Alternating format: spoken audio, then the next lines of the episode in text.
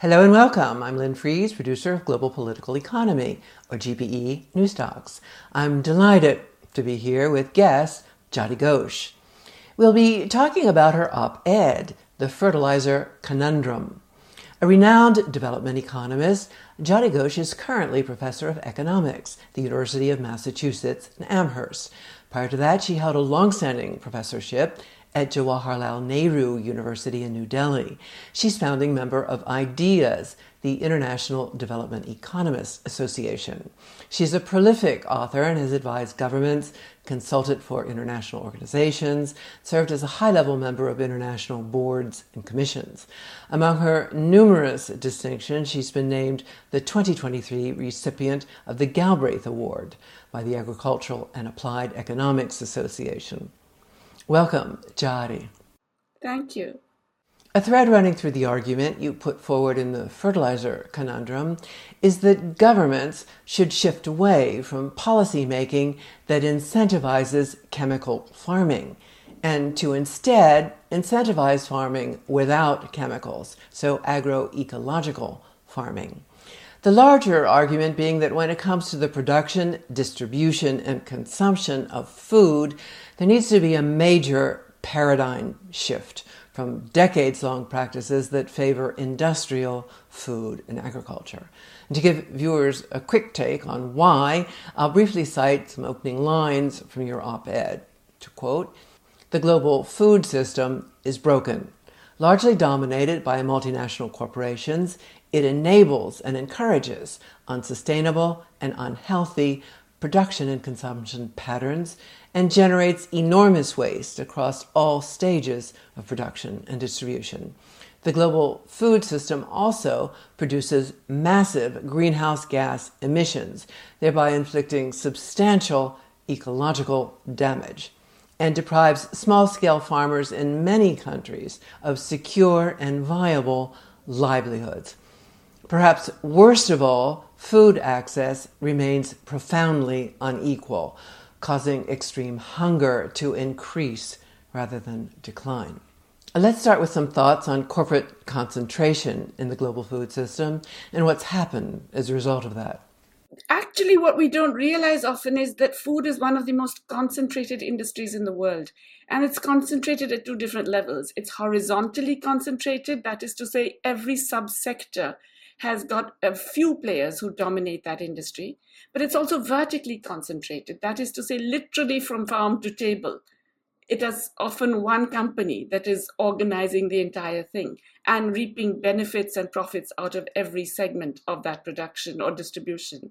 So whether it is from the uh, the inputs that enable cultivation or even the farm credit that uh, that is required for cultivation on to the process of cultivation, the storage, the initial processing, the transport, the uh, distribution, and finally the supermarkets and the retail.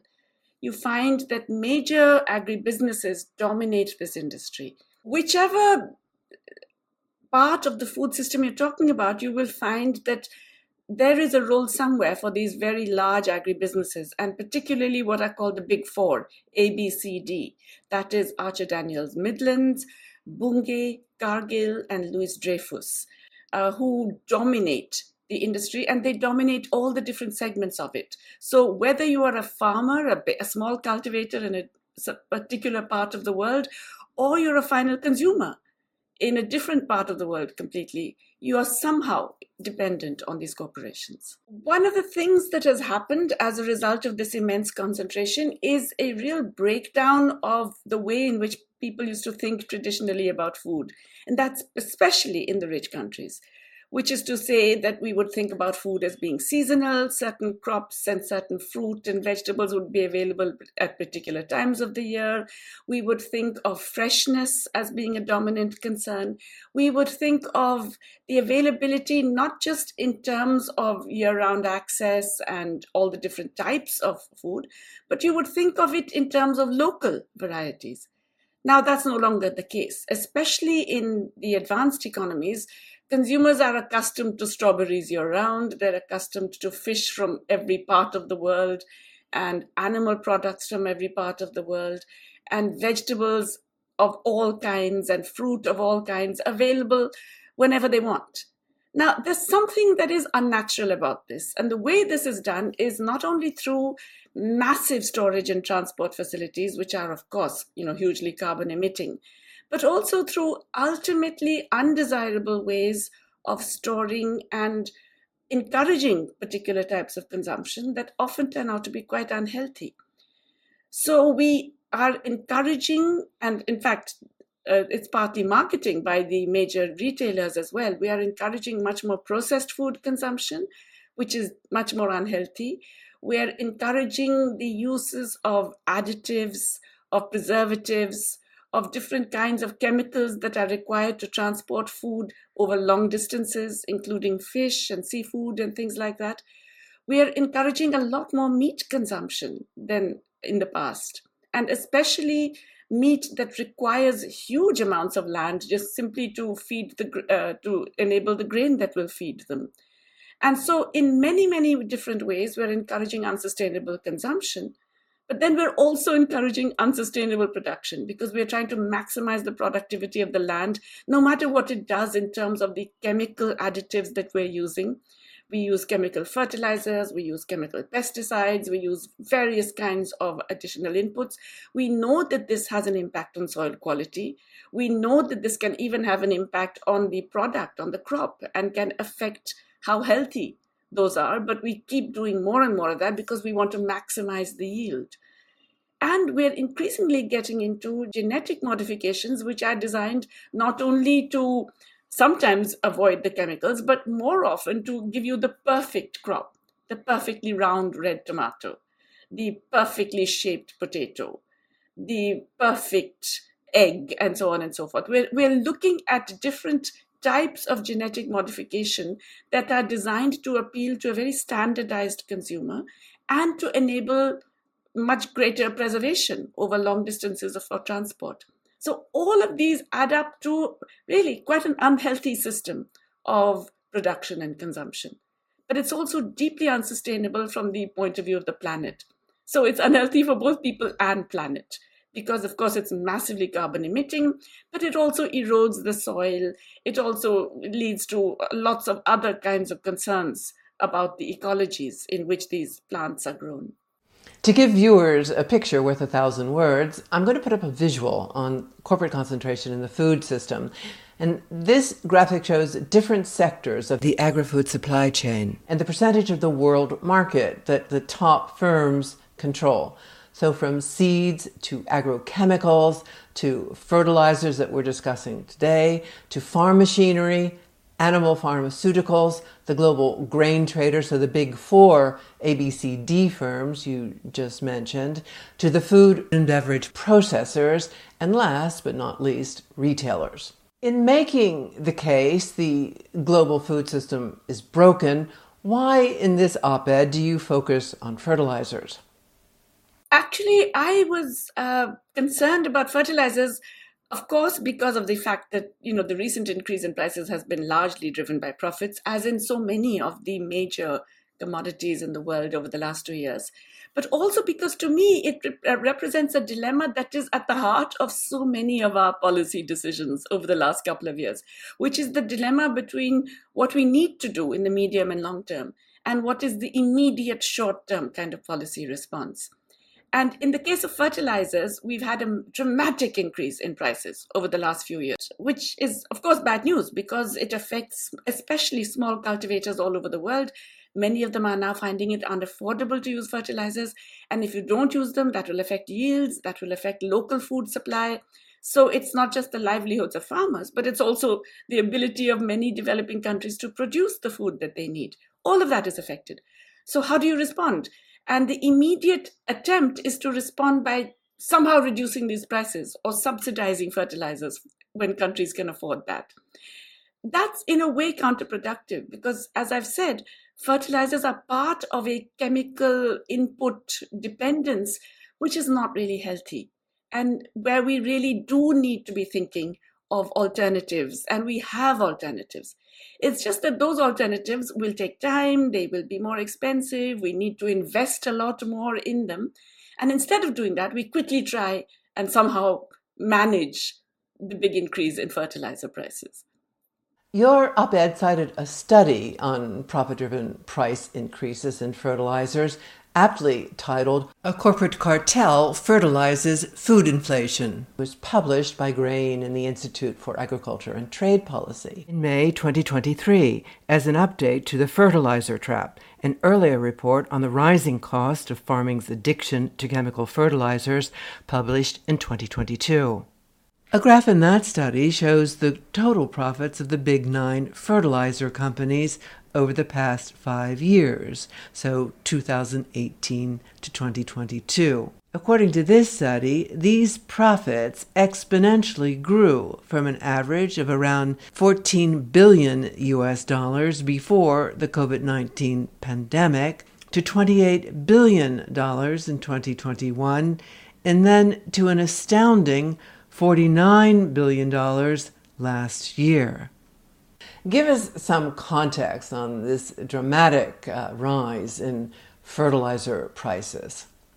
Yes, I think you know the evidence is now mounting across the world that so many price increases of the last two years have been delivered by ma- increasing profit margins. I mean, even the IMF has come up with a study now that uh, more or less confirms this. Uh, when my colleague Isabella Weber mentioned this way back uh, about two years ago, she was pilloried for making this argument. But now it's actually become accepted wisdom that the recent period is not one where supply shortages were the dominant reason for price increases. It's really that the news about possible supply shortages, whether because of you know COVID-related transport constraints, constraints, or because of the Ukraine war and the impact this might have on Russian and Ukrainian exports, was used by multinational corporations in energy and in grain. It was used by them to jack up their prices, basically increase their profit margins. So Russia is a major exporter of fertilizer. And even though it wasn't really that that Russian supply was affected. It turns out now we have the evidence it wasn't affected. But major fertilizer companies could simply use this and say, oh, look, fertilizer is bound to be affected. So clearly the price is going up. And so they increased their profit margins from about, I think, 22% to as much as 36%. Dramatic increases in profits over sales.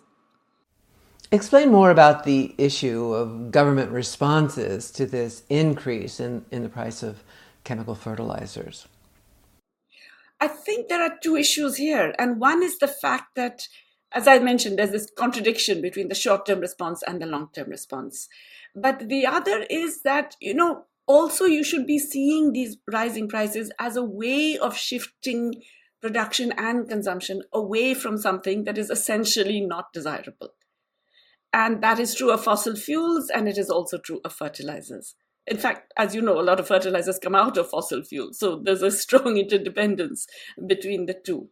So, yes, in the immediate case, what do you do? Well, I think there is a very strong case to do a windfall profit tax. And those windfall profit tax should be so high as to discourage attempts to just raise prices because you think you can get away with it which is what's been happening over the past couple of years, really, for both the fossil fuel companies and fertilizer companies, and a bunch of other corporations, really. But also a strong case in certain countries for price regulation, for saying, well, no, you can't really increase these prices because you know, it's not justified by your cost increases. This is something that's been done not just in socialist countries, but it's been done in the United States in the wartime. I've been reading about Galbraith's price controls during and after the Second World War, for example. So it's possible to exercise price controls in sectors that are seen to be strategic, important, essential. But that leaves pending the larger question. Now, how do we then convert this broader problem into a possible opportunity? And you see, here is where agroecology now there is so much scientific evidence that it is viable, it is doable, it is sustainable, it is desirable. In other words, there's really no good reason for not subsidizing and pushing and promoting agroecological techniques. What are those? Well, those are really techniques that rely much more on natural farming, not necessarily all organic, but certainly much more natural So, natural fertilizers, natural pesticides, uh, much more local products, not uh, things that are necessarily out of season or requiring special efforts to grow in particular areas. Uh, things that can be produced seasonally and consumed as far as possible locally and not re- have to rely on being transported vast distances for export. Now, these techniques are to begin with more expensive. Why? Simply because they haven't benefited from all the massive subsidies that fossil fuels and fertilizers have got. So, you know, when people say, oh, that's too expensive, they leave out the fact that both oil and, for, and fertilizer have benefited from decades of massive subsidies. And when I say massive, the official estimate of subsidies in 2020, before the Ukraine war and all of that, by the IMF, uh, was about 700 billion is the total amount of subsidies just going into fossil fuels. But if you take the indirect subsidies as well, it was 5.8 trillion. That's nearly six, 6 trillion. Can you imagine going into f- subsidies for fossil fuels? And of course, those subsidies make fertilizers cheaper as well. And in addition, many countries then further subsidize fertilizer. So we are actually making it much cheaper than it is. And then we're saying, oh, agroecology is too expensive. Whereas if we shift some of those subsidies away from fossil fuel and fertilizer to agroecological techniques, we will get healthier outcomes and more sustainable outcomes. It's not so hard to understand how decades of massive subsidies for the fossil fuel and related agricultural chemical industry has resulted in a global food system where so many of the world's farmers and countries are dependent on agricultural chemical input. Comment more on the challenge for those who want to shift away from chemical fertilizers so the shift away from chemical agriculture cannot be abrupt. It can't be something that you just do like that. It has to be a much more thought out careful sensitive transition. So for example in sri lanka in 2021 they did this massive rejection of chemical fertilizer import. And that proved to be a complete disaster for the farmers in the country for agricultural harvests in the country for uh, the economy. You know you can't do this kind of thing which will dramatically affect farmers' ability to produce their yields and their incomes without providing some compensation and without easing it over a longer period. So, this has to be a transition which you begin now. So, the point is not to say, well, we will do this at some point in the future and we'll just suddenly do a big dramatic shift. No, the point is to say, we start this year. We start this year by subsidizing, providing farmers with special subsidies if they are going to engage in agroecological practices. Give us a, a bit of a glimpse of the situation in India uh, with respect to all this. India is a subcontinent that is full of all kinds of cultivation practices and farmers. So we have everything. We have farmers who are completely dependent on chemical agriculture and want to continue that dependence. And we have those who are interested in agroecology and doing alternative farming techniques. We have women farmers groups who are not even recognized as farmers in the official data. We have many different kinds of groups who have all remarkably come together. Now, in their demands, they have a huge list of demands. Some of them are, in fact, contradictory because of the nature of that very disparate movement. Some are saying continue subsidizing the chemical agriculture. Some are saying shift those subsidies to more sustainable practices and techniques. But all of them are saying that you have to keep farmers in mind when you're formulating policies about food. You cannot design policies for food consulting only with corporations. You have to talk to those who are actually producing the food. And I think it's that central point which governments miss and even international organizations miss. You link the need for this shift in production from chemical agriculture toward more natural agriculture to a shift in patterns of consumption. Expand on that. What we have today, as I mentioned, why is our global food system broken?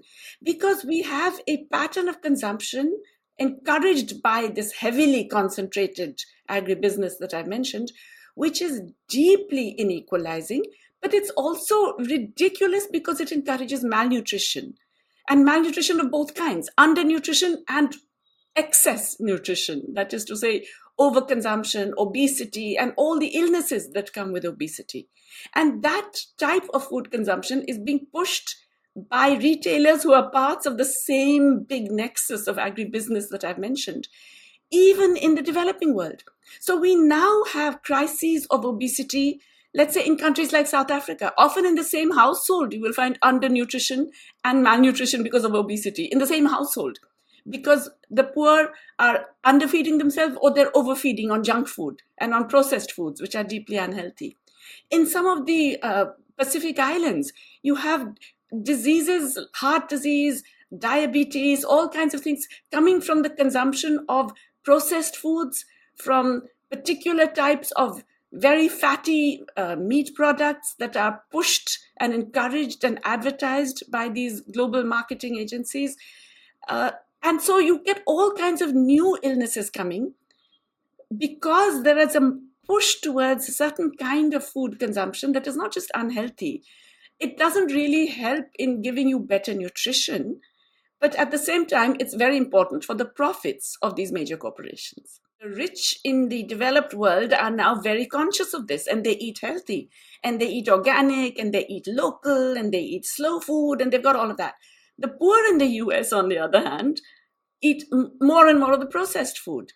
And they eat excessively large portions, which are again pushed by lobbies. And they eat much more fat and sugar based processed foods, which are made cheaper than natural, healthier foods.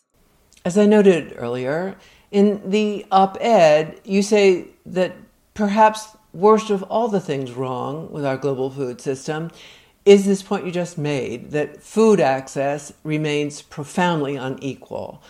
So, comment briefly on that. So, effectively, the political economy of food.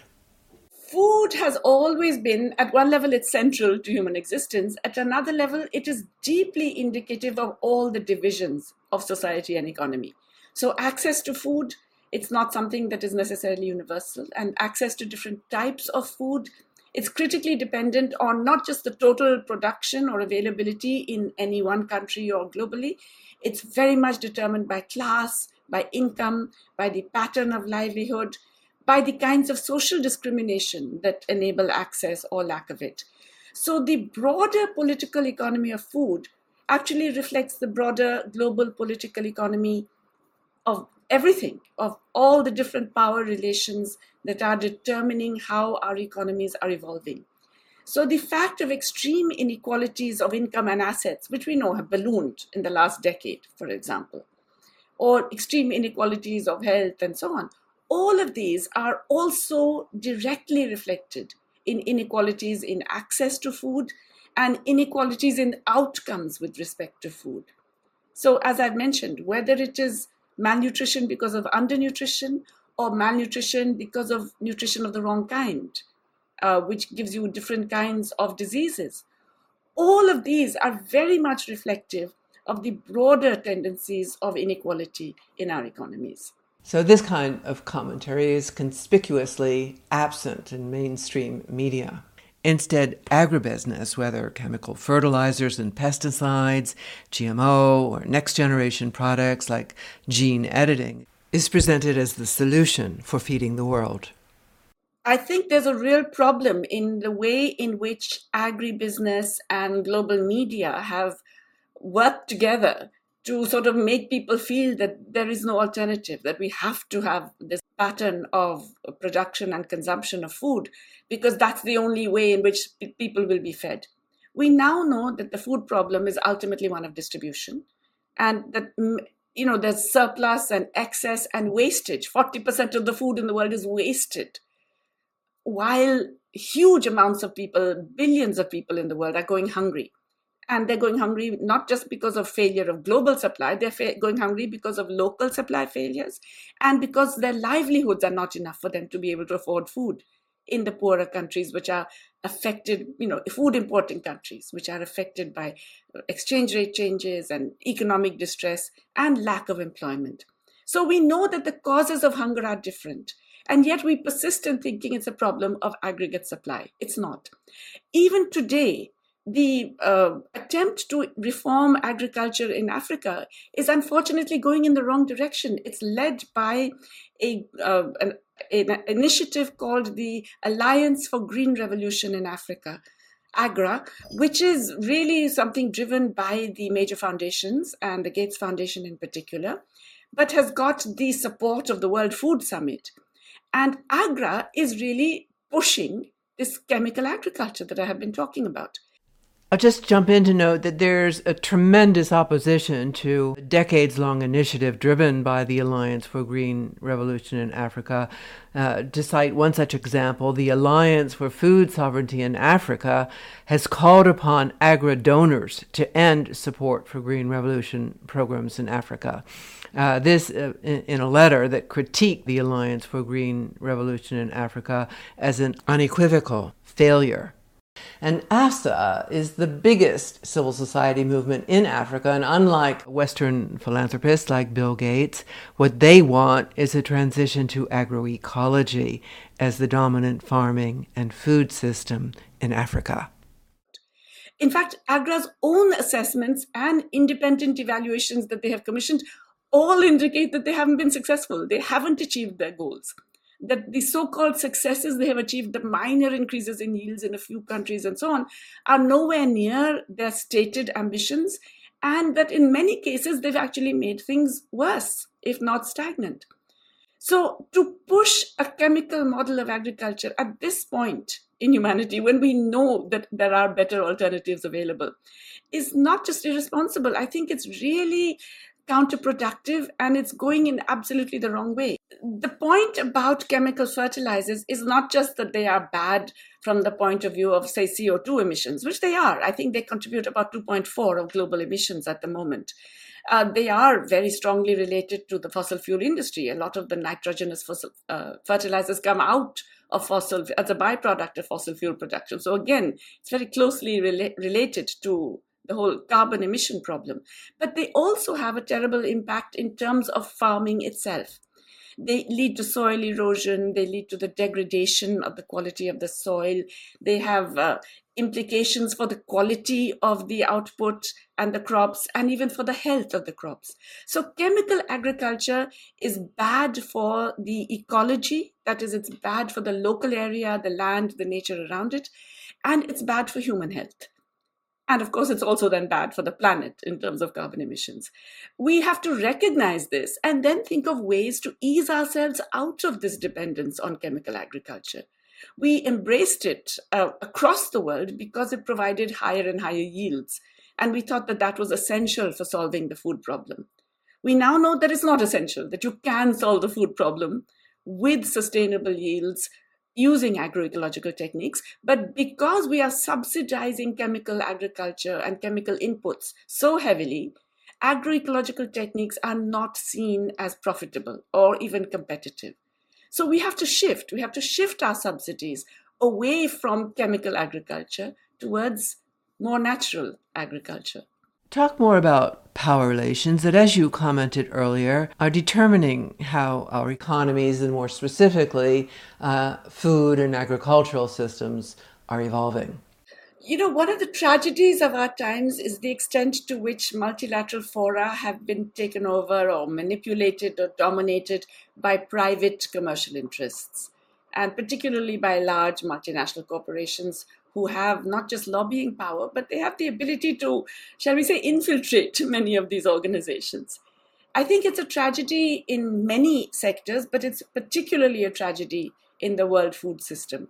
And the fact that even the World Food Summit relied heavily on sponsors who were private food corporations, uh, and that so many of the big initiatives for changing agriculture rely on direct or indirect sponsorship from big corporations. I think that's very unfortunate.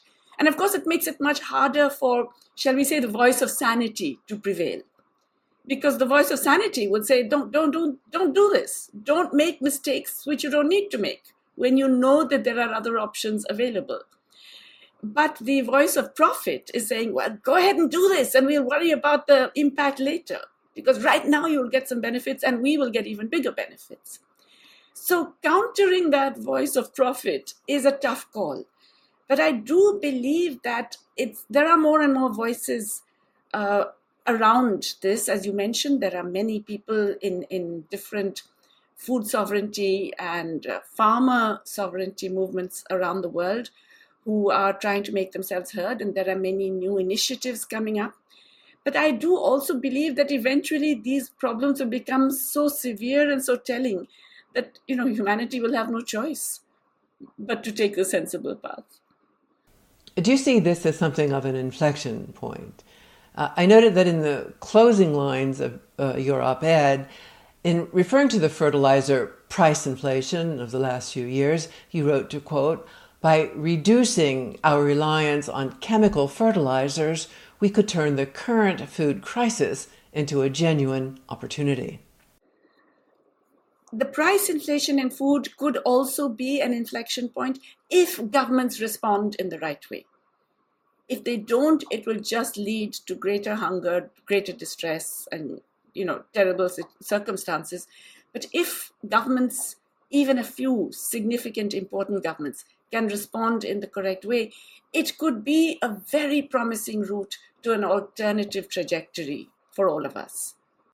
Jayati Ghosh, thank you. Thank you. And from Geneva, Switzerland, thank you for joining us in this segment of GPE Newsdocs with guest Jayati Ghosh, discussing her op ed, The Fertilizer Conundrum.